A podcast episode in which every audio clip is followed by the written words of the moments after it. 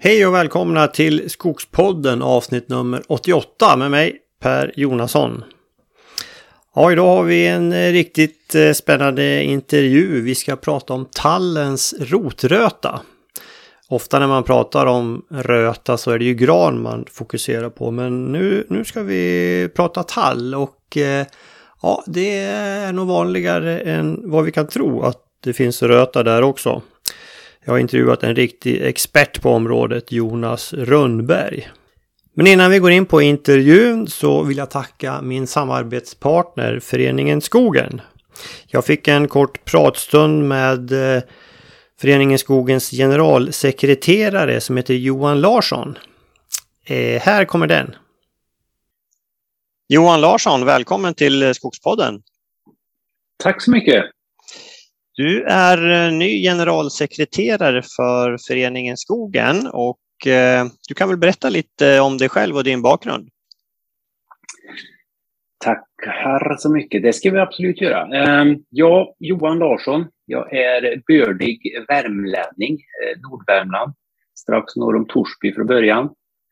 Jag har ägnat mig åt skog i större delen av mitt liv faktiskt. Det har varit den röda tråden genom allt. Ehm, och eh, ja, det är väl en ynnest tycker jag att få jobba med det man har som fritidsintresse också. Så att det har varit väldigt, väldigt eh, trevligt tycker jag. Eh, senast kommer jag ifrån Länsstyrelsen där jag har jobbat som eh, enhetschef både på viltenheten men också på fiskeenheten som senast. Då. Att eh, ja, det är väldigt roligt att få vara tillbaka i skogen och få diskutera skogliga frågor igen. Det, är, det kittlar min skogsnerv måste jag säga. Ja, det är bra. När, när var det du blev generalsekreterare? Hur länge är det sedan? Eh, jag tillträdde den 8 november, så det är mm. två och en halv, tre månader sedan, så det är ganska färskt än så länge. Ja. Men du har hunnit lära känna organisationen och, och några av dess medlemmar också? Ja, det har jag gjort lite grann. Eh, några av medlemmarna har man ju träffat på i tidigare eh, yrkestillfällen och så vidare. Men, men eh, det ska bli mer av den varan. Jag ska verkligen försöka och eh, lägga lite fokus på medlemmarna och, och den biten nu framöver här. Så mm. ja. Och Johan, eh, Föreningen Skogen, varför ska man bli medlem där? Ja, i dessa här tider, nu, nu kommer vi in i ett år av val eh, och med allt vad det innebär. Eh, och vi har också en ganska turbulent situation när vi pratar om Bryssel och vi pratar EU och så vidare, inflytande på skogsbruket. Jag tror att det är viktigt att vi hittar någon sammanslutning där vi faktiskt kan gemensamt diskutera allt brukande av skog. Att vi tillsammans kan bli lite starkare i våra tyckande och tänkande och att vi faktiskt kan föra fram de här åsikterna till våra beslutsfattare och så vidare så att vi kan kanske utbilda dem och se till att de har rätt information när de tar beslut. Där tror jag föreningen Skogen har en jätteviktig roll att spela. Mm. Och sen när det, när, vad, vad, man får som medlem hos oss då, det, naturligtvis kommer att jobba mer på, på medlemsförmånerna under året och det är stora utvecklingsprogram på gång. Men, men just det, det, det, som är på gång för stunden det är ju då och vara med på frukostmöten där vi diskuterar aktuella saker. Till exempel den 22 februari så har vi ett, ett, eh, ett frukostseminarium som handlar om vad som händer i Bryssel. Mycket intressant. Mm. Mm. Ja, det är ju högaktuellt där. Där eh, har man ju känslan av att våra svenska politiker kanske inte riktigt har visat framfötterna än när det gäller det svenska skogsbruket. Nej, jag tror att vi var lite sena på bollen. Nu känns det väl ändå som vi kanske är, är på gång, men, men vi kunde nog ha varit lite snabbare på det. Och eh, som tur är har vi haft andra länder som har dratt, eh, dratt det här eh, ganska bra nu då, så att vi får ta vid det och verkligen eh, berätta vad vi tycker och tänker om det här. Mm, mm. Ja, Johan, hur, hur blir man eh, medlem då i Föreningen Skogen? Ja, det blir man eh, enklast. Eh, endera så hör man av sig till oss eh, på telefon och ringer in och, och, vill bli medlem. Eller så går man direkt till vår hemsida www.skogen.se och så letar man sig fram till medlem och eh, så klickar man sig vidare och så är, det, eh, man på plats. Och man är alltid välkommen till oss. Mm. Ni hade specialerbjudande nu, eller hur? Ja, det stämmer. Det är lite roligt. Vi har ett litet specialerbjudande. Om man blir medlem eh, så blir man med i utlottningen av en eh, lunch tillsammans med mig och ett par timmars rådgivning i skogen. Så kan vi gå omkring och prata, ja, det man vill egentligen som handlar om skog och annat också om man skulle vilja det. Men framför framförallt skog naturligtvis. Ja, det här är, låter ju klockrent att satsa på. Framöver då, vad ser du, vad händer på föreningen? Är det några nyheter på gång som du kan berätta om? Eh, ja, det är en, en hel del eh, förändringar eller nyheter på gång. Vi kommer väl att lägga lite fokus, som jag nämnde tidigare, här på medlemmarna. Naturligtvis försöka skapa ett bättre, eh, en bättre medlemsnytta eh, hos oss. Då. Och framförallt så kommer vi att jobba lite grann med att sprida kunskap via vår Youtube-kanal för medlemmar och, och även försöka lyssna in vad man behöver av oss och försöka se till att man får frukostmöten eller, eller lite mer eh, det medlemmarna önskar. Mm. Ja, det låter ju riktigt bra. Och sen är det årsmöte i april, tror jag. Stämmer. Årsmöte, det är ju under skogsnäringsveckan och eh, då kommer det vara årsmöte. Det kommer också, vill jag ändå slå ett litet slag för en annan rolig grej som händer under skogsnäringsveckan i april. Det är ju Skogens dag i riksdagen som vi har i samarbete med KD, där våra medlemmar får komma och träffa eh, våra politiker och så vidare och prata skog och utbilda sig och vara med på seminarier och sånt. Det är också för medlemmar. Det är ju riktigt eh, intressant och en bra grej. Och, eh, stort tack eh, Johan, så hoppas vi att vi får många nya medlemmar nu. Det hoppas vi absolut. Tack så mycket. Tack så jättemycket för att jag fick vara med. Ja, där hörde vi vad Johan hade att berätta och eh, gör som många andra. Bli medlem, gå in på skogen.se och läs mera om hur man blir det.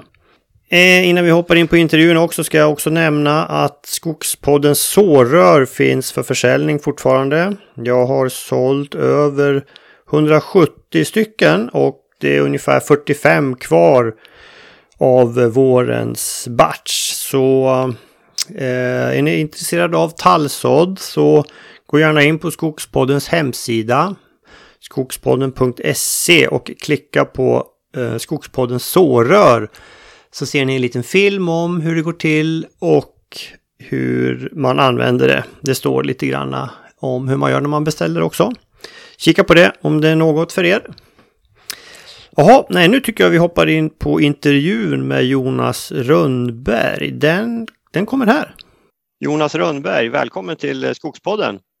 Ja, tackar så mycket. Spännande. Ja, det tycker jag med. Eh, vi är ju kollegor i eh, föreningen eh, Skogens styrelse. Stämmer bra. Du har suttit länge i styrelsen där. Jag har suttit ganska länge, ja. ja jag kanske har suttit för länge, men jag tycker Nej, fortfarande det är kul och spännande och jag, och jag jag säger det varje gång när det är omval att eh, kicka ut mig om jag inte tillför mm. någonting längre. Och det, än så länge så får jag vara kvar. Ja, men det är bra. Det är bra. Mm. Kul. Ja, vi behöver, vi behöver din erfarenhet där, helt klart. Men eh, vi kan väl börja med att du berättar lite grann om dig själv och din bakgrund. Ja, eh, jag är ju jägmästare i grund och botten. Uh, gick ut 95 var det väl. Och sen har jag doktorerat och jag har där fokuserat på, på rotröta och framförallt kopplingen mellan alltså det här patologi och skötsel. Så jag är ju egentligen inte, jag är inte skogspatolog utan jag är ju, jag är ju mer skogsskötselinriktad. Så det, det, att, att ha liksom den här forskningen och, och patologin till praktiken och få, få in det här med skötselaspekterna. Vad kan man göra åt det? Mm. Eh, så det är mycket av forskningen som, som jag håller på med även sen dess då, har, ju, har ju fokuserat på, på åtgärder kopplade mm. till, till, till den här problematiken runt rotrötarna. Just det. Sen har jag ju hållit på, jag var ute en sväng på Ikea i Kina bland och jobbade där. Det var jättespännande och jag har jobbat som vicedekan på skogsfakulteten då på SLU i, i 11 år blev det med ansvar för internationalisering bland annat. Men även lika villkorsfrågor. Mm. Uh, var en del av det och uh, även de här fortlöpande miljöanalysfrågorna som vi har som ett ansvarsområde på SLU, vilket ju är lite ovanligt med riksskogstaxeringen jämfört med hur det ser ut i andra länder. Mm. Um, Ja, ungefär samtidigt så kom jag väl med då i, i Föreningsskogens styrelse. Så att, och det är några år sedan nu. Men Sen har jag blivit ganska djupt involverad i det nordiska samarbetet också när det gäller skogsfrågor. Vi tog över värdskapet för vad som kallas för SNS, samnordisk skogsforskning.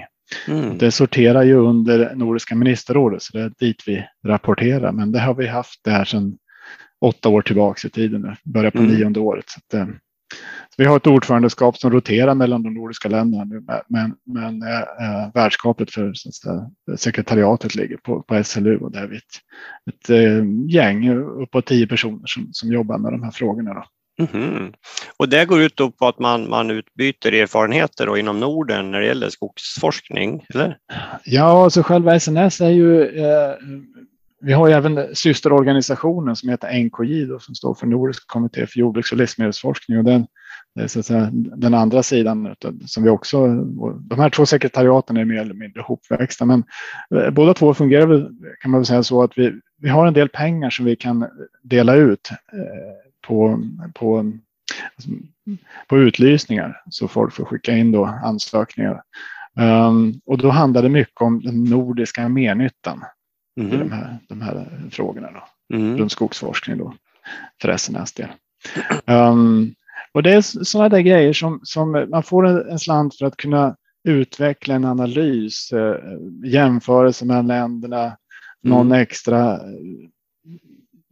det kan vara fältförsök också. Alltså. Ehm, men mycket handlar ju om nätverkandet mellan de nordiska länderna, att, att få mm. ihop det och, och, att göra det till någonting mer än man hade klarat av att göra nationellt bara. Då. Mm. Ser du att det kommer ut liksom praktisk nytta ur det här?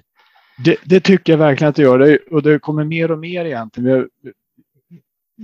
Det har ju funnits ganska länge den här, det här samarbetet. Det har väl haft lite olika fokus under, under olika år. Vi ska fira 50-årsjubileum för SNS om något år nu bara. Så att, eh, mm. 23 vill jag minnas att det ska, 2023 då. Så att eh, mm. nästa år så får det bli lite fyrverkeri och sånt. Då. Ja.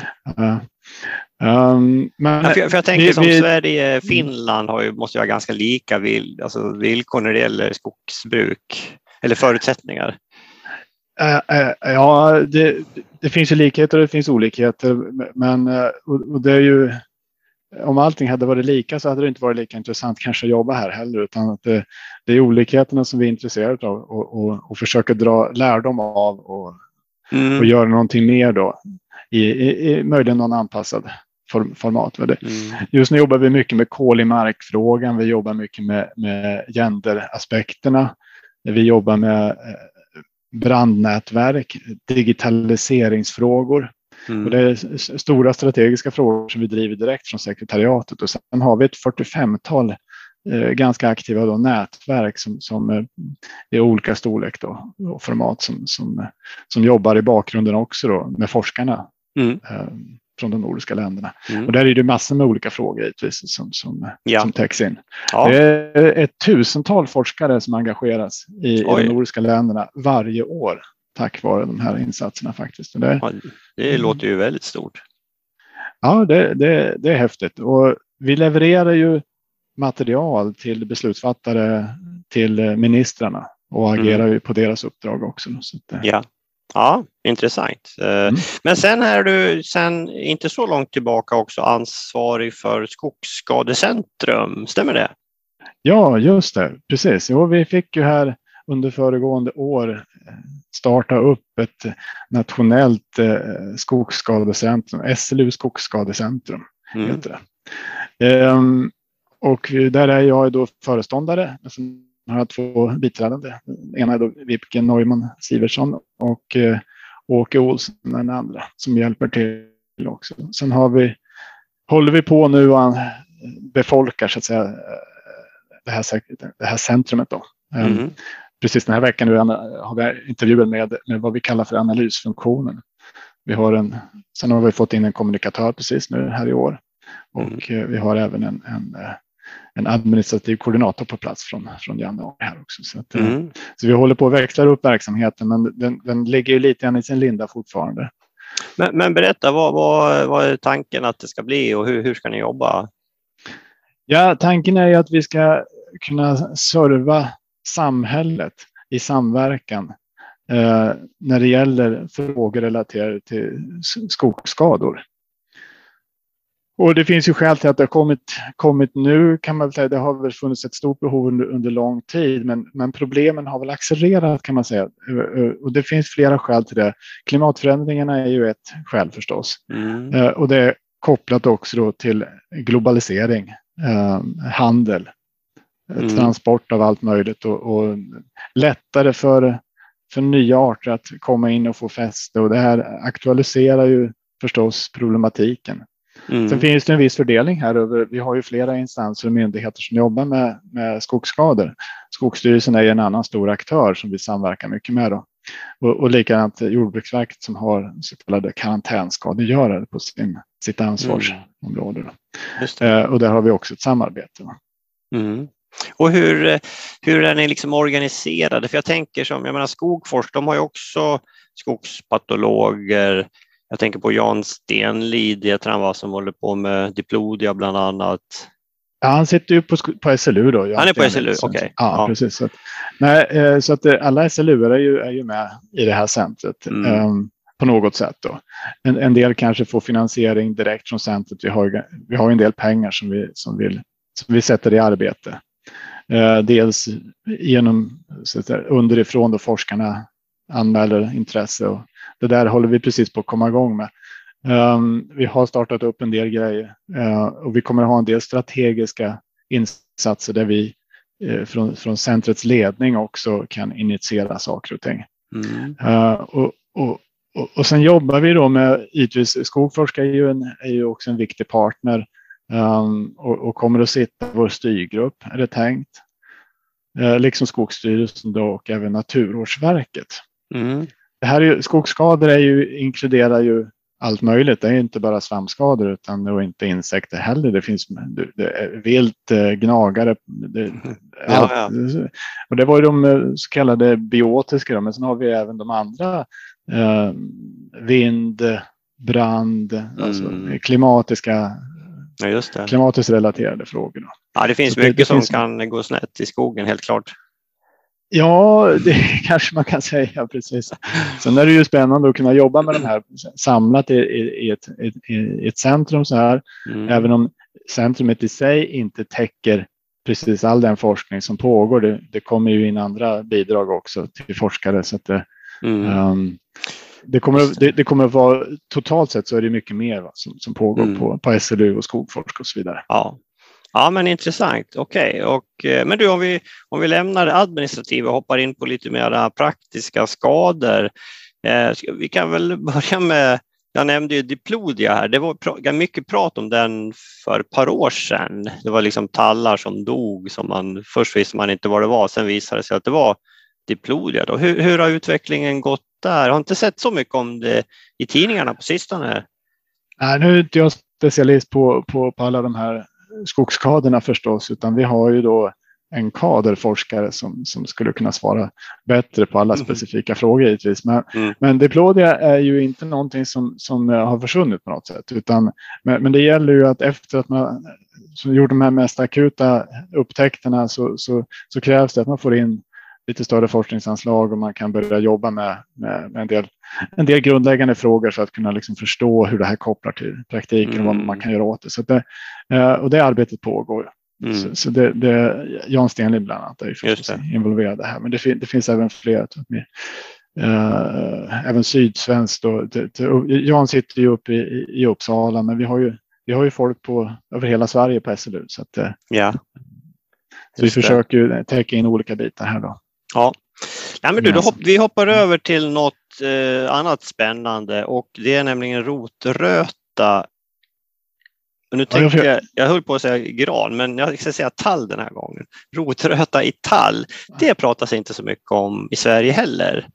Men jag läste nu i Skogforsk har en tidning som heter Vision och där i senaste numret, nummer fyra, så står det en hel del om en eh, en, en studie i Finland där eh, man har kommit fram till att var femte tallplanta på rotrötedrabbad mark riskerar att dö under de första levnadsåren.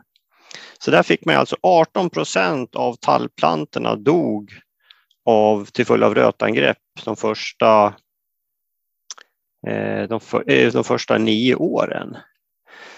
Mm. Och det här är ju någonting som, ja det är nytt för mig i varje fall. Man pratar ju ofta om rotröta i gran men inte så ofta i tall. Vad, vad, är, vad är det här för något? Ja, nu är vi däremot inne på mitt specialområde som forskare. För det här har jag ju hållit på med ett tag. Ja. Eh, sedan 95 då. Så att, och, och jag har aldrig riktigt släppt även om jag har gjort mycket annat. Men, men eh, den första publikationen som jag var med och, och, skrev, den kom ut 2006 och handlade om tall. Mm. Uh, och rotröta på både på stubbarna, alltså sporinfektioner. Alltså, rotröta det är ju ja, det, det är primärt rottäcka vi, vi pratar om i Sverige när vi säger rotröta. Mm. Det finns ju andra svampar som orsakar rotröta också förstås. Honungsskiv kan ju, kan ju nämnas som en av de kanske mer vanliga. Då.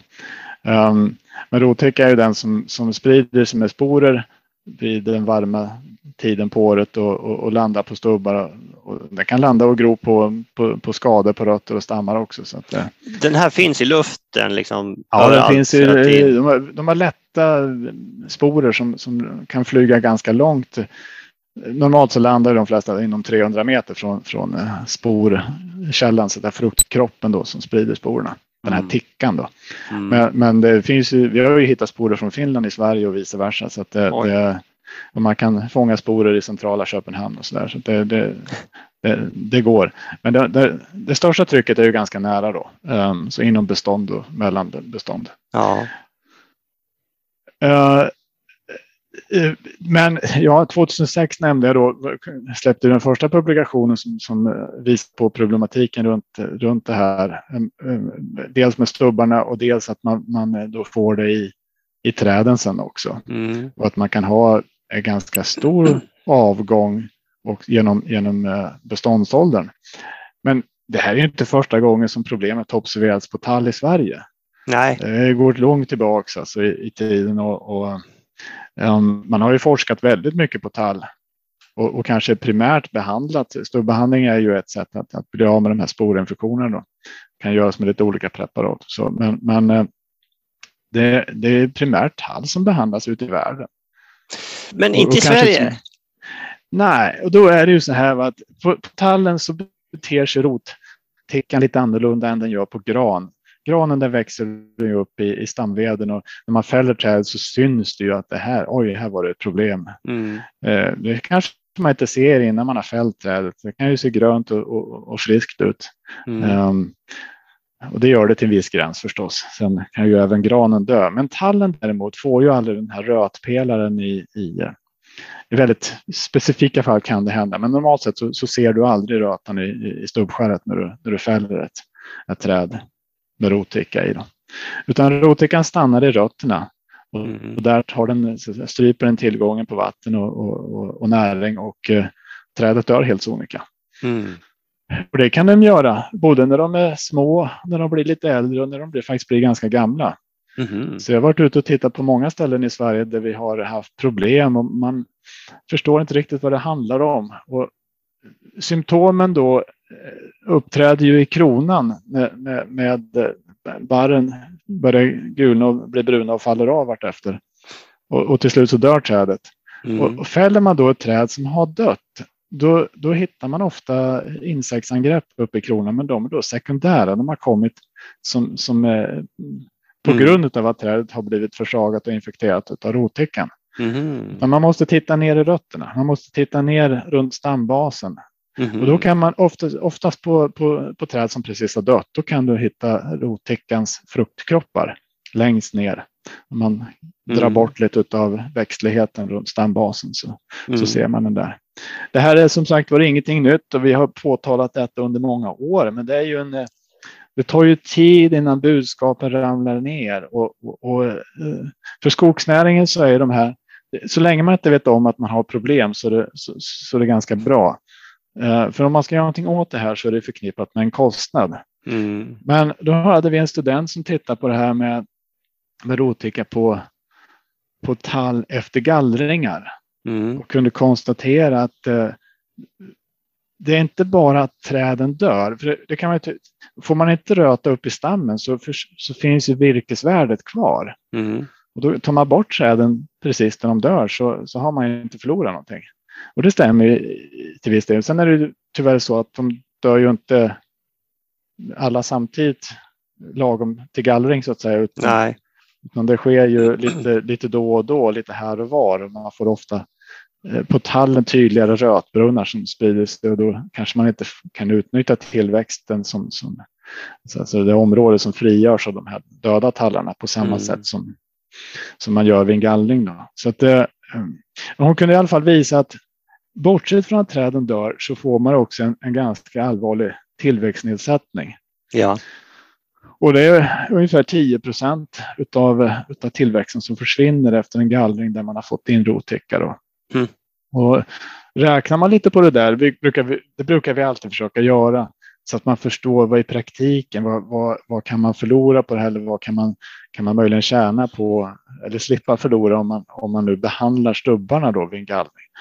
Och där kunde vi konstatera att den tillväxtförlusten som du har på fem år motsvarar stubbehandling i gallring vid fem tillfällen och sen också i en slutavverkning. Mhm. Och det sätter lite grann kostnaden för behandling i proportion till Mm. kostnaden för de här, den här tillväxtnedsättningen. Och till det så kommer ju då att träden också står och dör.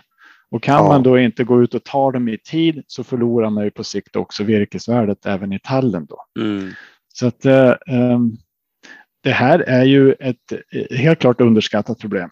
Men Ja, det finns klart. ett litet men. Ja, du ska Mm. få ställa en fråga Ja, kanske. För Ja, ja alltså jag, eh, det var det här med att vi, alltså i Finland så där är alltså lag på att man måste stubbehandla vid gallring i södra och mellersta under, ja, den varma eh, årstiden. Då. Mm. Men i Sverige så är det inte det. Plus att jag tror ju att i bästa fall så stubbehandlar vi en gallring i gran. Men jag, jag tror inte att vi gör det när vi gallrar tall här. Det har börjat komma igång lite grann, så det Vad är finns faktiskt en del som gör det. Eh, och det är när man ställer krav, det kan vara enskilda markägare som har hört mig eller någon annan prata om det här någon skogskväll eller liknande Ja. och, och inser att eh, ja, nej, men jag vill då inte gallra sommartid i så fall. Nej. Annars får det bli störbehandling. Och det är ju ofta samma aggregat som kör så då kan man ju kan man få störbehandling. Det, det, Mm. det är fullt möjligt. även Men det här med att det är lagkrav i Finland och inte i Ja, Sverige. Varför har inte vi det? Mm. Ja, det är en bra fråga och det är nog, det, det har, den har vi ställt. Ja, men svaret brukar väl bli ungefär som att ja, men vi gör inte allting likadant i Sverige och Finland. Så på tal om det vi pratade om i början här, det, det finns lite olikheter och, och det här Ja. är ju en sak. Skogspolitiken generellt skiljer sig ganska ordentligt mellan Sverige och Finland, Mm. även om skötseln och förutsättningarna i övrigt är, ganska lika. Mm. Um, An- Anser, man, du man att har vi valt en annan borde, väg. anser du att vi borde ha en lag på det här? Om det ska vara en lag eller inte, det vet jag inte, men jag tycker att eh, det, jag skulle kunna drista mig till att ta en liknelse. Om man får göra det här? Ja, med, ja. Med, med, försäkringar. Jag har gjort Ja. det förut vid något tillfälle. Va? Men jag brukar säga som så att, eller fråga då ofta på skogskvällar och så där, om har folk hus? Ja, de flesta räcker upp handen då, för de, de, bor ju, de har ju ofta fastighet och så där. Så, ja, um, har ni försäkrat huset? Ja, de brukar ju alla nicka. Ja, det är klart jag har Mm. försäkrat huset. Det måste man ju Mm. göra. Liksom. Ja, men varför har ni gjort det då? Har ni tänkt att elda upp huset? Ah, ja, nej. Det... Men, men när det gäller rotröta så vet vi att det orsakar problem. Vi vet att det orsakar förluster och vi vet att man får det. Och särskilt om man inte stubbehandlar. Sen om det Mm. finns en viss osäkerhet, det gör det alltid runt effekten och, och exakt hur mycket. Men, men här vet vi att man kan tjäna pengar. Mm. Och ändå så gör man inte det här. Jag, ser man det som en försäkring så tycker jag att det är ganska uppenbart att man borde göra de här insatserna. Men, så jag skulle egentligen hellre vilja se att vi ja, kanske att vi jobbar mer med, med information och, och Mm. eh, Jag tänkte säga, han- handlar inte det här om en informationsspridning. Jag menar, om, om jag går in på Youtube och så kollar jag på filmer hur man röjer och det kan vara Skogskunskap eller Skogsstyrelsen som har lagt ut de här och då går ju folk och röjer i gran på sommartid vid de här filmerna. Jag menar, det, mm. då får man ju in brötangrepp. Det får man också. Det har vi tittat på när det gäller gran och, och små stubbar sades ju tidigare var ett mindre problem, men det har vi ju sett att det kan det absolut vara ändå. Och det gäller ju samma sak med de här förröjningarna som man gör innan gallring då. Mm. Um, och där är det ännu värre, för där har du så stora träd som, som står runt omkring. Så att, ehm, mm. Men ska vi vara pedagogiska? Ska vi förklara hur ska en privat skogsägare sköta sin skog då för att undvika den här rotickan i både sin gran och tall? Alltså, jag har sagt det nu mot bakgrund av det som andra har gjort och det vi själva också har gjort i forskargruppen när det gäller tall. Om vi, om vi kan börja med tall så det, och det är det att eh, först och främst ska man ju gallra så sällan, som, så lite som möjligt. Mm. Um, och, och, ska man gallra så ska man helst göra det på vintern. Det, det finns uh, den här eh, plus fem grader brukar man prata om, alltså kallare ändå kallare än det så, så, så är inte rötsvampen i luften. Är det så? Stämmer det? Nej, det, det stämmer ju inte riktigt. Men, men, men, det är mer en praktisk gräns än, än, än en biologisk gräns. För, för rotickan sprider sporer ner till, till noll grader. Okay. Men, men, men, ofta när man börjar närma sig de noll graderna så, så har det föregåtts av en, en, en, kanske lite kallare väder successivt. Det, ofta blir det mer regnigt uh, och, och, och de här sakerna hjälper till att stanna av sporspridningen. Men är det, bättre, är, det bättre att säga, är det bättre att säga noll grader då än, än plus fem? Ja, jag säger noll grader, men då, i, prakti, i praktisk alltså drift så har ju det här varit ett problem med, med, med mm. noll grader därför att det påverkar vätska. Man, man blandar ju vatten med och då risk för att sånt här fryser och fryser i slangar och så där. Nu finns det ju medel att, att uh, antifrysmedel som funkar med stubbehandlingspreparat och sånt där som man mm. kan utnyttja. Men, men, det har ju varit ett skäl till att man mm. har valt den här fem, femgradiga gränsen. Men rent biologiskt så sprider det längre ner och sen kan det ju också finnas sporer i luften sen tidigare varma perioder som har blåst in då någonstans ifrån. Ja. Men, men, generellt så är ju aktiviteten lägre på vintern, ja. även om den inte är helt noll. Nej. Och det är klart att det här med klimatförändringar så är det ju, ja, det blir, det blir färre och färre perioder som är med, med frysgrader ja. i, vintertid i, i södra Sverige. Då. Men, men när du röjer, då, då ska du göra det på vintern när det är kallare än noll. Och det här, nu pratar vi både gran och tall. Ja, det, om man nu tar, tar röjning då så generellt så, så bör man ju undvika att göra det på sommaren. Men det, det, är klart att det kan vara svårt. Och det finns vissa andra vinster. Det, det, det är ju lätt här att sitta och renodla bara frågan runt rotröt och så strunta i resten av mm. det. Det är ju en del annat som kan stöka till det där ute. Så att, mm. uh, är det en meter snö så är det ganska opraktiskt att gå och röja till exempel. Så att det, mm. det, det måste man ju anpassa sig jo. till då förstås. Men, men uh, det går att stubbehandla även i, i, uh, i röjningar. Mm, det gör ju vi. Vi stubbehandlar ju om, det, om vi röjer på sommaren. Ja. Eh, och då är nästa fråga, vad, vad, vilket preparat eh, är, är tillåtet att använda och, och vilka fungerar? Alltså det, det, som är, det som används mest i, i Sverige idag är ju, är ju eh, pergamentsvamp. Mm. Formulerat här som kallas för rotstopp eller rotstopp som en del säger. Det är ju egentligen rotstopp. Så um, så, men sen finns det ju också ett nytt preparat eh, som heter Basinox som baseras på en, en bakterie då som man mm. kan utnyttja. Nu har inte det här, det fattas tycker jag lite, lite fältstudier för att eh, Uh, kunna liksom jämföra de här preparaten ordentligt. Mm. Men, men, men det, det, det, är det, är lite lovande, en liten bubblare sådär som man mm. skulle kunna ha lite span på. Sen är det ju kostnadsfrågan, där känner jag inte till riktigt hur, hur det... Hur det hur och, när, och, när, du röjer, då, du måste lägga på det här ganska snabbt från det att du har liksom gjort din snittyta, stämmer det? Det gäller alla typer av behandlingar, de ska på så fort det bara går. Mm. Och så fort det bara går, det är ju ja, det är ju optimalt när man kör med maskin. Då, då kan man ju mm. stå och behandla samtidigt som man fäller trädet. Uh, gör man det själv så ska man fälla trädet och, och, så behandlar man och sen tar man hand om resten av trädet. Ja, precis, precis. Uh, oavsett om det är röjning. Man ska inte gå och röja liksom en hel dag och sen gå tillbaka till stubbarna. Nej. Och, Nej. Vi har ju, om jag, vi, när vi går och röjer då, om vi måste göra det på sommartid då, i gran, då har, då har vi en liten sprayflaska i liksom ett hölster. Och sen när man har lagt mm. sitt snitt och det blir liksom ett par sprut så, så har man ju lagt den här vätskan Precis. på snittytan. Då. Det går ju jäkligt snabbt. Det gör det. det, gör det. Precis, så det, det är smidigt. Um, sen finns det ju möjlighet att sätta det här på röjsågen också, men det är ju en sån här eftermontering och då blir det lite garantiproblem. Så där. Ja, men, ja, det, men det, det finns, uh, det finns möjlighet att göra det. Ja, ja, ja. Men vi, som sagt, vi har ju gjort det här när vi har röjt gran då på, på, när det är varmt, men vi har inte gjort det på tall. Men det, det, det borde vi ju definitivt börja med, då, helt klart. Ja, vi har ju tittat på sporinfektioner på tall också. Vi vet att vi får dem. Mm. Uh, och dessutom så vet vi att vi får både, det finns ju två arter av rottäcka i Sverige. Båda uh, förekommer i södra Sverige. Södra Sverige sträcker sig åtminstone upp till Torsby, Gävle-trakten så att säga. Från det, ja. det snittet. Så att säga. Ja. Um, och vi, på, på tall så får vi in båda de här arterna av rottäcka på stubbarna. Och även om man då som i, i vissa gallringar tar ut tallen före och spara granen så finns det en chans då att den, den, den här arten som vi brukar kalla för formerna då, fortfarande. Um, den här S-formen då som går på gran speciellt. Eh, konkurrenskraftigast kanske på den då. Den, eh, den kan du få in på en tallstubbe också. Ja. Och det finns en risk att det sprider sig till de omkringstående granarna ja, istället. Så att, även i blandskogar så säger vi att man ska behandla båda trädslagen men, men även tall alltså. Även mm. om man tar bort den. Då. Just det.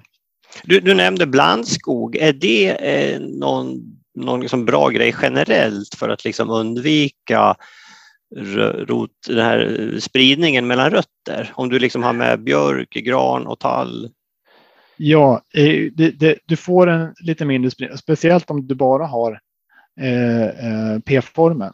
Som kanske lite sämre på att konkurrera ta sig in i, i granen jämfört med S-formen. Men det, det, är ju, det är ju smidigare att sprida sig mellan två granrötter så att säga än, ja. än, än olika arter, trädarter. Just det. Uh, men, men det är, generellt så ska man ju helst blanda in om man har som om man jämför med gran då, som, som ganska känsligt trädslag.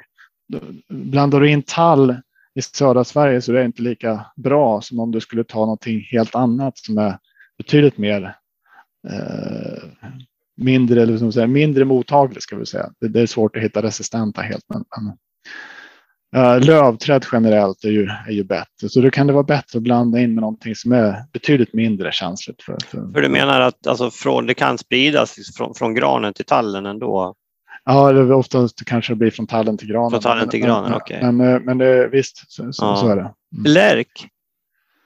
Lärk är ju ett ganska dåligt alternativ där vi har den så kallade P-formen. Som, som, P står för Pine och S står för Spruce. Okay. Den här P-formen den ger sig på tall, den ger sig på okay. väldigt många olika ja. eh, trädslag. Så att, eh, okay. ja, men så kanske björk men, eh, då. Mm. Så björk är ett, ett dåligt alternativ också. Det har vi sett. Eh, man har gjort försök där man har fått in väldigt mycket röta i, i tall och fått de här så klassiska rötbrunnarna där man inte får in någon annan föryngring av tallen för de, de här plantorna dör också.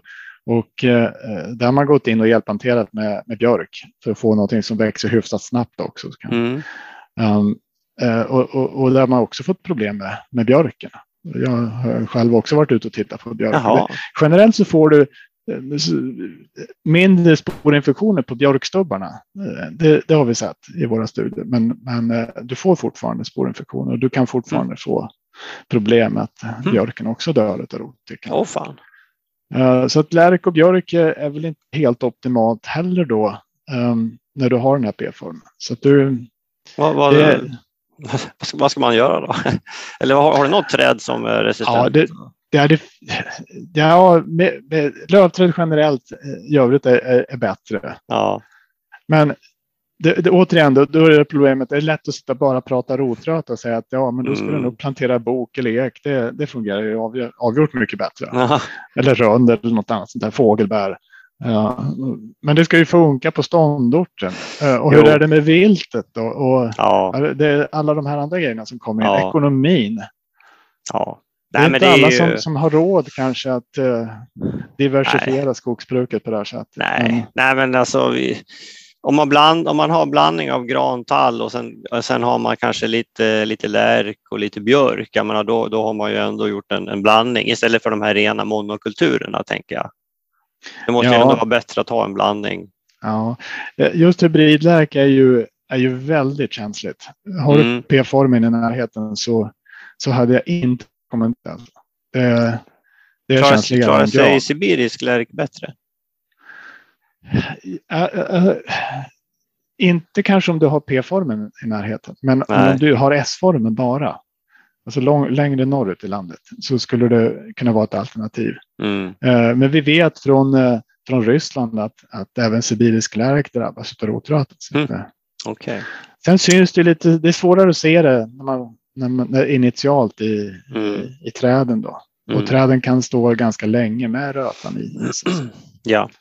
Okej, okay, ja, men då så här, vi röjer eh, vintertid och måste vi röja sommartid då har vi med oss en, eh, en sprayflaska och så sprutar vi på. Då. Och det, du, sa, du nämnde pergamentsvamp, alltså då blir, det, då blir det en svamp som börjar växa där och liksom inte lämnar något utrymme då för den här rottickan och liksom slå fäste. Är är det så det funkar?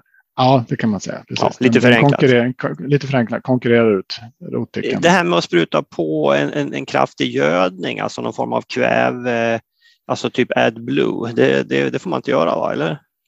Nej, det får man inte göra. AdBlue är ju registrerat för dieselmotorer. Så att, uh, ja, men det är ju en, kväve, det är en kväve, ja, det är mycket, det, det, kvävelösning. Urea är det ju då. Urea, brukar, precis. Just det. Brukar mm. prata om, och det är ju tillåtet i Finland. Mm. Um, men det, det, det, har ju varit eh, kemikalielagstiftningen har varit sån i Sverige att det har blivit ganska dyrt att använda det. Uh, och, och det, det, har gjort att man inte har velat liksom, betala för, för att hålla registreringen för en marknad som är ganska, mm. ganska klen. Då. Mm. Um, så tyvärr så har den, den produkten försvunnit sedan några år tillbaka i Sverige. Mm. Um, och vad det, finns det? fanns en, en, PS stubbskydd var väl ett alternativ då på den tiden. Ja, just det. Så nu idag finns det bara en produkt egentligen i Sverige? Eller? Ja, så finns det här Basinox som är, som är bubblare. Som, ja, just det. Som, som inte riktigt har, har kommit igång kanske. Det, är, men, det kan men... man tycka är lite klent att vi bara har ett preparat liksom för det här. Mm, ja. Sen finns det väl lite andra alternativa lösningar som ligger lite, här, lite längre fram, men, men i, mm. i forskningsläget i startgroparna som handlar om att eh, sätta in virus mot eh, rottäckan och få den att liksom Kanske kan skicka dit äh, covid-viruset. Äh, ja, Om, ja, det... Omikron, det kanske kan vara en sån riktig rotdödare. Li, lite andra virus vi pratar om, ja. men, men eh, eh, ja, det, det, går in och, och tanken då att, att göra rottäckan mindre aggressiv och, och, och, stoppa upp spridningen. Ja. Det som är. Så att man ska kunna använda det i bestånd där man redan har infektionen. För det är ju ett annat problem. Då. Om man inte har gjort de här åtgärderna eh, och, och, står där med ett bestånd med, som man kanske helst skulle vilja gallra, gallra en tredje gång då. Mm. Och, och, och, du har en 50 procent röta, vad ska man göra då? Ja, det är inte mycket lönt att stubbehandla ett sådant bestånd därför att det, rent den, ekonomiskt. Den, den, finns där liksom ändå, rötan. Ja, ja. Mm. Det Men gäller du, ju att ge sig på de där friska bestånden. Helst. Jag tänkte säga det, om, om du, mm. om, nu för nu har vi pratat röjning, om, om vi pratar gallring då, då är det antingen så gallrar du vintertid då när det är kallt och, och det vet man ju inte riktigt. Vi har inte, det är inte så kallt på vintern här längre. Och då måste, då måste du egentligen ha den här eh, behandlingen då eh, när, ja. när du gallrar. Och det har ju, det har väl de flesta nu idag? Va? Ja, många har det, men alla har det inte. Och, och dessvärre så har behandlingarna inte gjorts riktigt bra heller. Så vi Aha. skulle vilja se att man skärper till sig lite grann. Mm. Eh, och det lägger... kanske, man kanske har varit duktigare på att göra det när det gäller gran som sagt. Jag, jag, ja. Tall är ju mer tveksamt för där pratar man inte om alltså, vad, vad jag har hört. Nej, men det är ju så att det, det, är förknippat med en kostnad i det här läget och då ser man inte riktigt vinsten. På, på kort sikt så, så mm så, så man har kvartalstänk så, så har du liksom inga ja. pengar tillbaka på att göra det här. Och då, då ligger man ju och, och vaktar lite på varandra bolagen. Det är min tolkning av det hela. De får ja. kanske utreda sig själva då. Men, men, ja. men som, som, sagt, som privatskogsägare, om du köper en gallring, då ska du se till att, du, att, du, att det ska vara stubbbehandling på det, vare sig det är gran eller tall du ska gallra. Eller björk enkelt. till och med också. Björk och ja. ja. där har vi väl inte testat just stubbehandling med, med pergamentsamt. Men, men Polaric har vi testat och det funkar. Så, att, mm.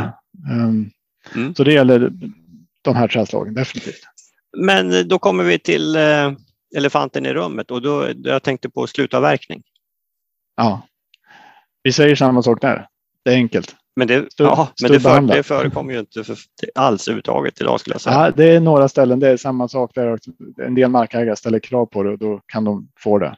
Men det är inte alla maskiner som, som, eh, som går i slutavverkning som har möjlighet att stubbehandla heller.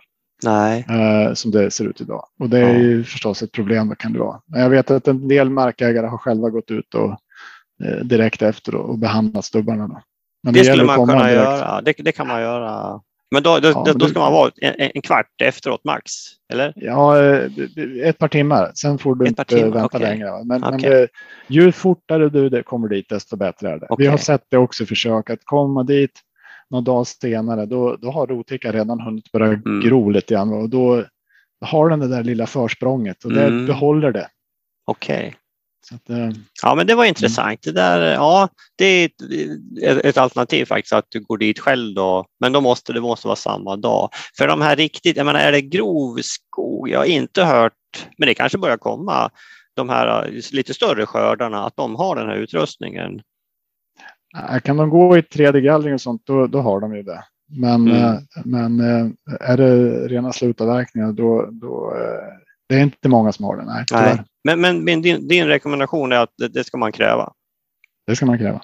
Mm. Ja. Intressant. Om du inte har då en slutavverkning med 60-70 procent röta då i, i, i stammarna. Eh, och, och problemet är ju många gånger att det vet man inte. Nej. Och det är ju ytterligare en sån här grej att det skulle vara ganska lätt att, att ta hand om det här datat och, och det, det jobbas ju lite grann på det där. Mm. Ja, men det här är ju, men som sagt, det här är väl inte riktigt, jag, det här är nog inte riktigt, alltså, det finns nog mycket kunskap som, som eh, skulle kunna föras ut här liksom och ställa de här kraven vid, vid slutavverkningar och även gallringar i tall och så här. Uh, att, att, att, att, vi blir lite tydligare när vi köper de här tjänsterna, att vi, vi vill ha eh, behandling helt enkelt. Ja. Mm. Uh, och jag kan väl säga hänsyn, hänsyn taget till, till rotröta. Sommar, sommar eller vinter. Ja. Ja, men vi, Sen, eh, min, min, far och jag när vi jobbar i vår skog, vi har ju, vi sätter ju det här väldigt högt på agendan. Vi har ju som gran, där har vi ju som, som regel att bara gallra en gång till exempel och det, det ska ju ske vintertid. Då. Eh, och när vi röjer så, så, så har vi med oss den här lilla sprutan och sprutar.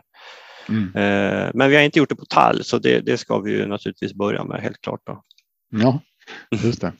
Nej, sen finns det ju andra aspekter på det här med, med vintergallringar och avverkningar. Det blir svårare och svårare på grund av bärighetsproblematiken då. Mm. Att det styrs över kanske mer på torr, torra perioder. Och, mm. Ja, det, det, förstår man. Det du sa med en gallring i gran, det är också ganska bra ur stormfasthetshänseende. Så det, det kan man liksom få två flugor på en, på en smäll då. För att det, mm. dels så minskar du risken för inspridning av rotickan och rotickan i sig gör ju att träden faller lättare. Och sen så också då att du kanske kan, om det, det gäller ju att tajma den där första gallringen mm. rätt då förstås, att du mm. hinner få träden lite stormfast efter. Ja, jag tror det är fler och fler som, som går på det här med bara en gallring i gran. Jag har hört flera, ganska, eller många erfarna som, som säger det, att ja, men det, det, vi, vi gör det också. Just för de mm. här mm. skälen som du angav. Eh, mm. En, en fråga jag har här när jag tänker rotröta i tall. Har ni sett att är det någon speciell sorts mark som det är liksom extra vanligt på? Vi har nämligen haft det här hos oss en gång nere i Småland, i Vassemåla, och då var det liksom på en, på en sandig, grovsand grov eh, mark. Det var tidigare odlad mark. Och jag läste även den här eh, ifrån Vision i Finland. Den studien var på en sandig morän, stod det. Det är ju så kallade högriskmarker, klassiska högriskmarker för, för tall. Men då ska man ju inte tro att när jag säger det att det skulle vara ett bättre alternativ att sätta gran. Nej. Det, det blir ännu sämre, så det, det kan man glömma direkt. Men det är ju, det är ju eh, väldigt vanligt på de här, och det ser man de här, det här typiska avdöendet.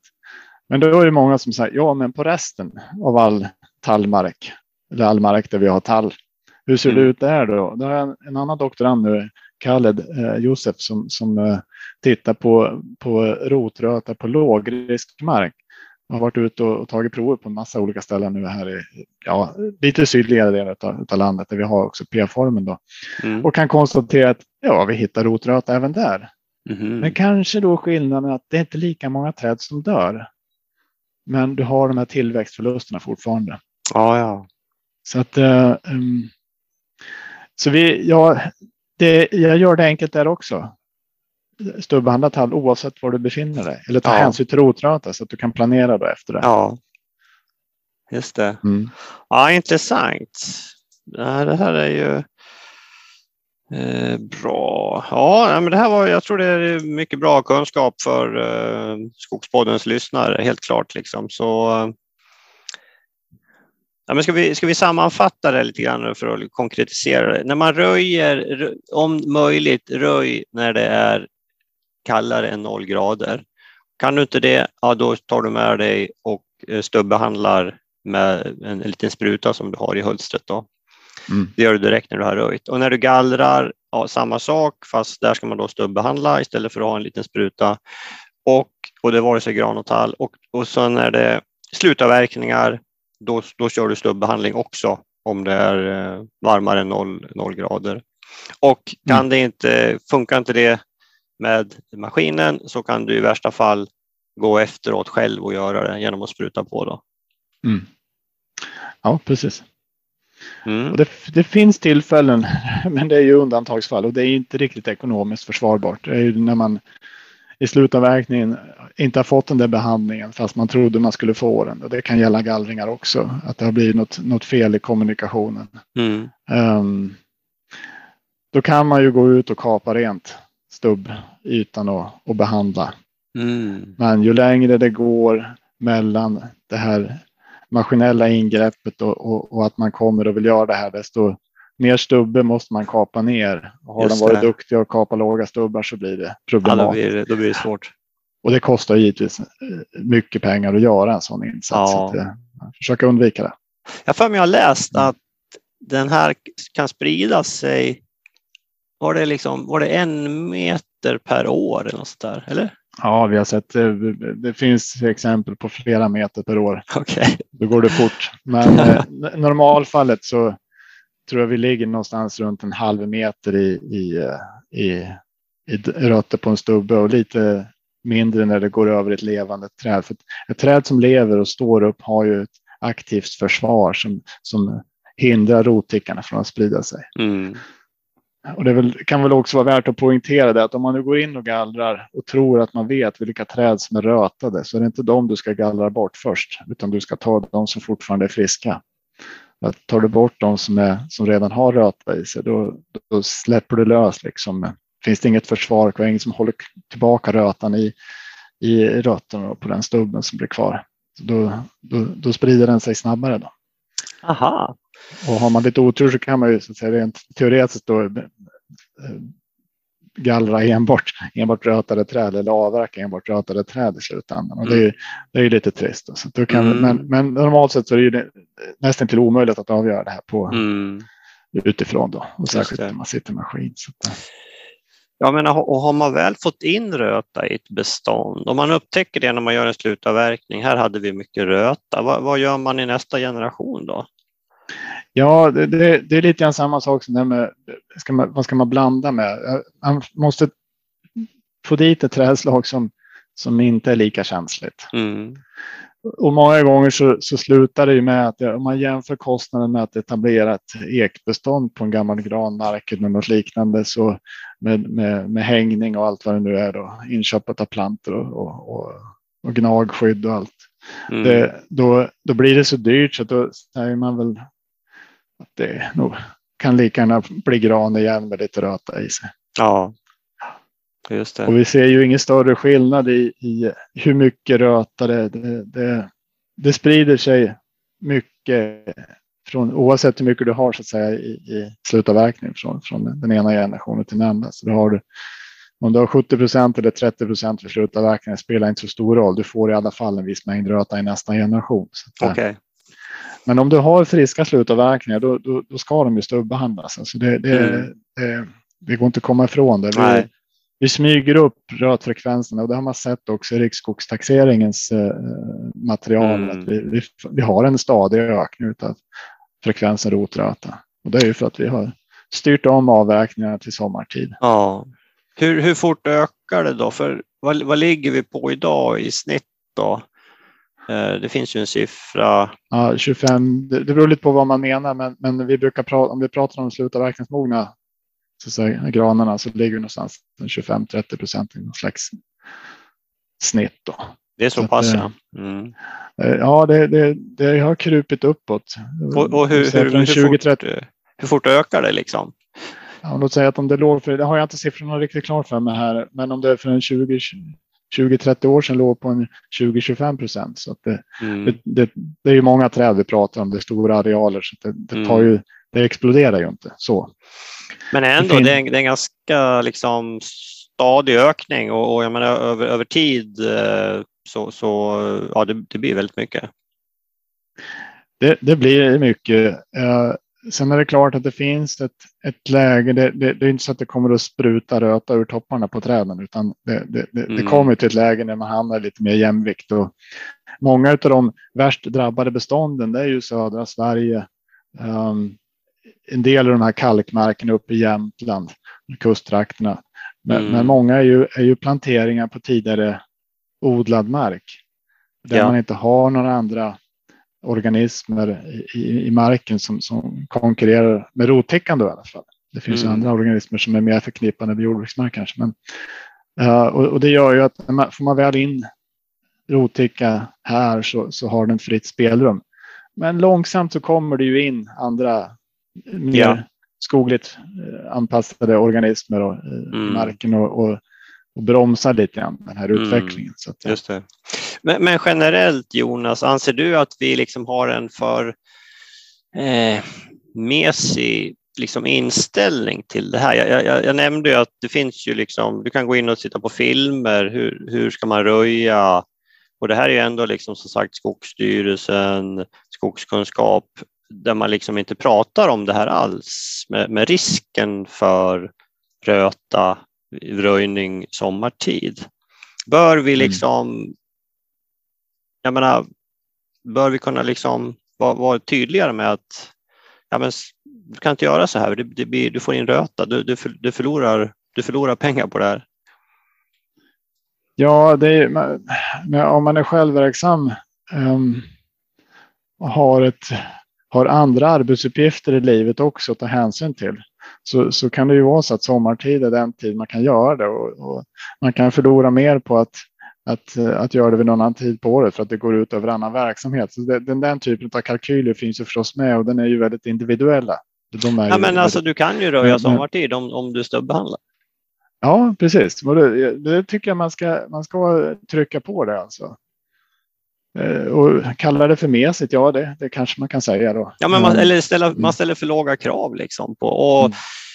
Jag vet, jag pratade med någon som var involverad i det här och jag påpekade just det här, men ska vi verkligen liksom uppmana folk att röja sommartid i gran? Liksom? Så, ja, men det, det, är bara, det är jättebra om folk röjer överhuvudtaget, för det, det är så lite som blir röjt. Ja, precis. Ja.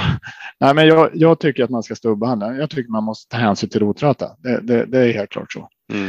Uh, och, och, och, och, det kan man tjäna pengar på. Och sen får man ju sätta det i relation till andra uppgifter och åtgärder och, mm. kostnader. Och jag, jag, jag, säger ju inte att man inte ska röja. Nej. Utan det jag egentligen säger är att man ska se till att göra det tidigt. Ju tidigare man gör det, desto bättre är det. För att då har du mindre, det blir färre infektioner och det ja. blir mindre spridning från, från riktigt små stubbar. Just det. Så ju, ju, mindre, ju mindre areal du har, ju mindre risken för en, en, ett angrepp. Ja, mindre area på stubben, ja. Precis. Just det. Uh, en följdfråga. Ja. Är det då smart, och, om man kan, göra snittet lite högre upp, där liksom mm. diametern är lägre? Ja, det har vi provat också faktiskt. så att, um, det, det kom ju där också midjeröjaren där var ju, har ju varit i ropet. Ergonomiskt så, så kan det vara smidigt att jobba med den. Men om man har tänkt att man kan skapa viltbete också då, att man kan styra det på det här sättet. Men det, det, finns flera problem förknippade med det där. Att, eh, går man ut och gör det och hamnar i en, en granröjning i rätt tid så har du rätt mycket gröna grenar som går längre ner. Mm. Och, och lämnar det, det blir det blir en väldigt märklig situation när du kommer tillbaka till de här bestånden lite senare då. Um, så ja, för då fortsätter de att växa liksom åt sidan istället. Ja, precis. Mm. Och, och, dessutom så hittade vi såg ingen direkt skillnad i rötfrekvensen på, på, på, på så röjningar. Det, det, ah, okay. skillnaden i storleken, eh, arean är inte så brutal som den hade behövt vara. Och den typen av stamformer vill vi helst inte se på granarna heller då. Nej. De här pyramidliknande, morotsliknande varianterna då. Så att eh, eh, tyvärr så, så är det inte ett eh, alternativ av det skälet. Det kanske mm. kan finnas andra skäl till det då. Men, ja. men då, då kvarstår problematiken med att man kanske behöver. Vi tänkte också att eh, om trädet eh, som, som röjs här nu inte har några gröna grenar så mm. dör stubben precis som för andra stubbar. Mm. Eh, men då har den längre sträcka för rottäckan också att växa ner. Mm. Då hinner det komma in en massa andra organismer då i, i stubben som skulle kunna blockera den från att sprida sig vidare. Sen. Mm. Uh, men vi, tyvärr så har vi inte sett den effekten riktigt. Så att, uh, vi har ju, när vi har röjt i gran sommartid, vi har ju tagit lite högre stubbar. Den fördelen som vi har sett, förutom att arean blir lite mindre, det är ju att man ser dem också mm, var de ligger någonstans. Så att det finns, om säg att du liksom röjer fyra, fem granar och sen tar du fram din spruta och sprutar. Har du stubbarna lite högre så är det, liksom, det är mindre risk att du missar någon. Ja, det, och det kan ju vara en fördel förstås. Mm. Absolut. Mm. Men det får man det prova finns... sig fram själv då. En annan intressant aspekt på, med, med, med röjning eller stubbehandling generellt, inte bara mm. röjningar, även i gallringar, det är ju att eh, om man behandlar med pergamentsvamp i alla fall, så försvinner stubbarna ur systemet mycket, mycket snabbare än om de lämnas obehandlade. Därför att eh, pergamentsvampen, även om den inte hinner liksom konkurrera ut rottäckan hela vägen ner, utan jagar den sig liksom framför sig om man, om man har kommit lite sent, då, så, så bryter den ner stubbarna hela tiden. Mm. Så, så, så det, och det här går rätt fort. Så på fem sex år så har, har gallringsstubbarna nästan försvunnit ur systemet. Och det kan ju, ha, det kan ju vara intressant ur olika aspekter. Mm. De bryts ner fortare? Bryts ner mycket fortare med mm. pergamentsvampen. Då. Jaha. Um, så att, um, uh, och det, det, det, kan ju vara en fördel att bli av med liksom det här rötade materialet. Uh, och det har vi sett även på, på infekterade stubbar, att, att du får också en snabbare nedbrytning utav dem också. Ja. ja, intressant. Det här är, eh, det är ganska komplext det här med, med röta, det är helt klart. Ja, det, ja. Jo, det, det är det. Och det, det är komplext med skogsskötsel och skogsägande ja. i stort. Ja. Så ja, det... Jag tänkte på det här med mångfaldsfrågan. Det brukar också komma upp. Ja, man sprutar en viss individ av pergamentsvamp hela tiden och man, man plockar bort stubbar i systemet snabbare. Ska, är det verkligen bra för, för den, den biologiska mångfalden i övrigt? Eh, problemet, problemet är ju, vi ska säga, ja, det, det är inget jätteproblem. Det finns väl aspekter på det här, men som, som man bör ta hänsyn till. Men, eh, och stubbehandling med andra preparat till exempel kan ju vara allvarligt. Då. Eh, så det ska man mm. undvika. Man har provat många olika preparat, men, men många har försvunnit därför att de inte de är, de är farliga att använda eller de är farliga för det som, som, som växer runt stubbar och så där. Ja. Men, men eh, alltså det system vi håller på att jobba med, det är, det, det är väldigt unga träd. Det, de har inte kommit upp, de har inte riktigt den biologiska mångfaldsvärdet än. Nej. Och vi, vi har ju också eh, sett till så att vi har fått väldigt eh, en, en förskjuten mångfald också på grund av att vi har gynnat vissa arter, till exempel rotäckan, på det sättet mm. vi sköter skog. Så att det, ur de här synvinklarna så, så um, att försöka bli av med röta och att bli av med stubbar lite snabbare i systemet är ett mindre problem som man ser det. Mm. Just det. Ja, men intressant.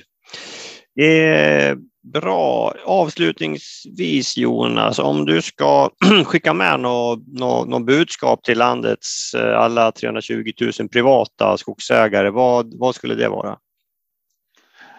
Ja, det, när det gäller både när det gäller röta eller ska vi ta för, för, för allt vi har pratat om? Du har, eh, du har helt fria händer här. Ja, alltså vi, vi eh, stubbehandla, ta hänsyn till röta. Ja. ja.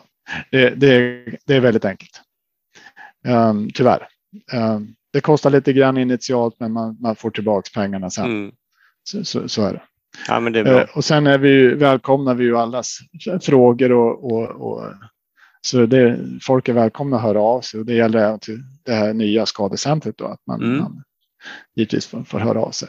Just vi kanske inte, om alla hör av sig samtidigt så får vi förstås lite problem, men, men, men vi, vi ställer gärna upp och, och svarar på frågor då ja. och försöker tillsammans utveckla skogsbruket till ett mer hållbart sådant. Så att, eh, jag, jag, tror det finns ett stort intresse kring de här frågorna. Jag menar, det är granbarkborrar, det är röta, det är diplodia, det är gremmoniella ja. och fan och hans mormor. Men frågan är, ni, ni, kanske, ni kanske skulle satsa på lite öppna webbinarier där folk kan eh, koppla upp sig och så lyssna på, på era duktiga forskare som, som pratar om de här sakerna.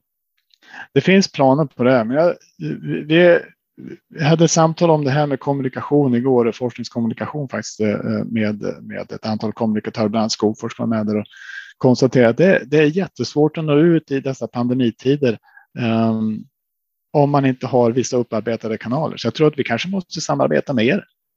Ja, som har absolut. Liksom en, en, kanal som verkar fungera. Absolut. Det, ja, men, men, vi, men, absolut, det, det, vi gör det gärna och det finns i planen också för skadecentret mm. att vi ska mm. kommunicera mycket utåt. Så att, mm. Nej, men vi, eh, alltså Skogspodden, vi, vi försöker absolut sprida sånt här. Vi har ju pratat om röta tidigare, men har nog inte haft någon intervju med någon expert som, som, som du är. Men vi har ju pratat om det här i föreningen Skogen också, att det, det är möjligtvis att det finns en, en nisch för, för föreningen Skogen att vara med och, och hjälpa och sprida kunskap. För, mm. för det är väl, eh, alltså vi har ju fantastiskt fin forskning i Sverige, men ibland kanske den inte riktigt når ut till alla Åtminstone inte de privata skogsägarna tror, tror jag riktigt, tyvärr. Nej, det är nog så och det är ju, det är ju många. Vi har ju många. Ehm, eh, strukturen skiljer sig i Sverige jämfört med många andra länder och det mm. På gott och ont. Jag, mest på gott skulle jag vilja påstå. Va? Så att, mm. Vi har så många intresserade, engagerade eh, markägare och skogsskötare där ute som gör ett fantastiskt jobb. Så att, mm. Eh, mm. Det ska ja. vi sätta värde på. Ja, men det är bra, men då, ni, har, ni har kanske någon hemsida där som man kan hålla lite span på om det kommer någonting? Skadecentret kommer, eh, håller på och lanserar, så att säga. Vi håller på och bygger, bygger den nu precis. Mm. Det, det, finns en, en, en, första sida så att säga, men, ja. men det kommer mer. Det kommer ja. mer. Mm. Ja, men vi håller utkik där och kör ni några seminarier så, så uh, säg till så jag sprider det gärna i podden då till, till uh, våra lyssnare, absolut. Ja. Bra, nej men eh, tack så mycket Jonas. Det här var, jag tycker det var jätteintressant och eh, har lärt mig mycket nytt om, om tallens eh, rotröta här. Så nu blir det, nu blir det stubbehandling på allt. Tackar för det och lycka till. Ja, tack så mycket. Tack. Gott. Hej. Hej. Ja, där hörde vi intervjun då. Det här var ju, jag tycker det var jätteintressant och ja, men Jonas är ju väldigt tydlig. Vi, man ska stubbehandla.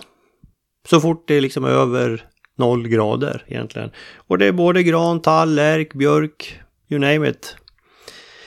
Eh, och eh, ja, det, det, det, ska, det ska vi göra i fortsättningen. Vi har, vi har pratat om granens rotröta i Skogspodden förut. Det var avsnitt nummer 11. Så där kan ni gå tillbaka, kan ni höra lite grann hur vi jobbar med det här. Men som sagt, nu, nu från och med nu så får vi ju spruta på, på tallen också. Helt klart. Och, och det är ju att man inte tänker på tallens rotröta och det är väl för att man inte ser den, att det angriper rötterna. En, en gran, det ser man ju så mycket tydligare när man fäller trädet. Ja, den här hade röta, men eh, det, det ser man ju inte på tallen. Eh, man ser att eh, alltså, tillväxten går ner, och den kan dö också, men du ser det inte på sågsnittet eftersom det här sätter sig på rötterna eh, på ett annat sätt än på granen. Men det där tyckte jag Jonas förklarade bra. Har man mera frågor om Röta så går det bra att ta kontakt med Jonas eller någon av hans kollegor. Eh, om ni googlar på Jonas eh, Rönnberg SLU så hittar ni hon, hans eh, kontaktuppgifter. Vad bra! Då sätter vi punkt där för eh, den här avsnittet, avsnitt 88. Vi hörs igen om en månad. Ha det bra fram till dess och tack för att ni lyssnar. Eh, och eh, kika gärna in på våra filmer på Youtube. Vi har 29 filmer om eh, skogsbruk där så det kan man gå in och om man vill ha lite tips och idéer. Okej, tack så mycket. Hej då!